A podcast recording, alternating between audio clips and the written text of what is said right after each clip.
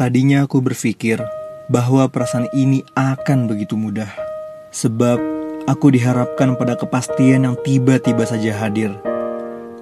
Aku benar-benar menyukaimu, menyukai keberadaanmu, menyukai senyum kikuk yang selalu kau tutupi, menyukai caramu bersandar seraya menatap lampu-lampu kota. Aku menyukai segala tentangmu. Lalu aku sadar, mencintaimu seperti berharap pada langit dan laut saat kita ingin berlayar. Aku bisa memakluminya, kita tidak bisa memilih kepada siapa kita jatuh cinta.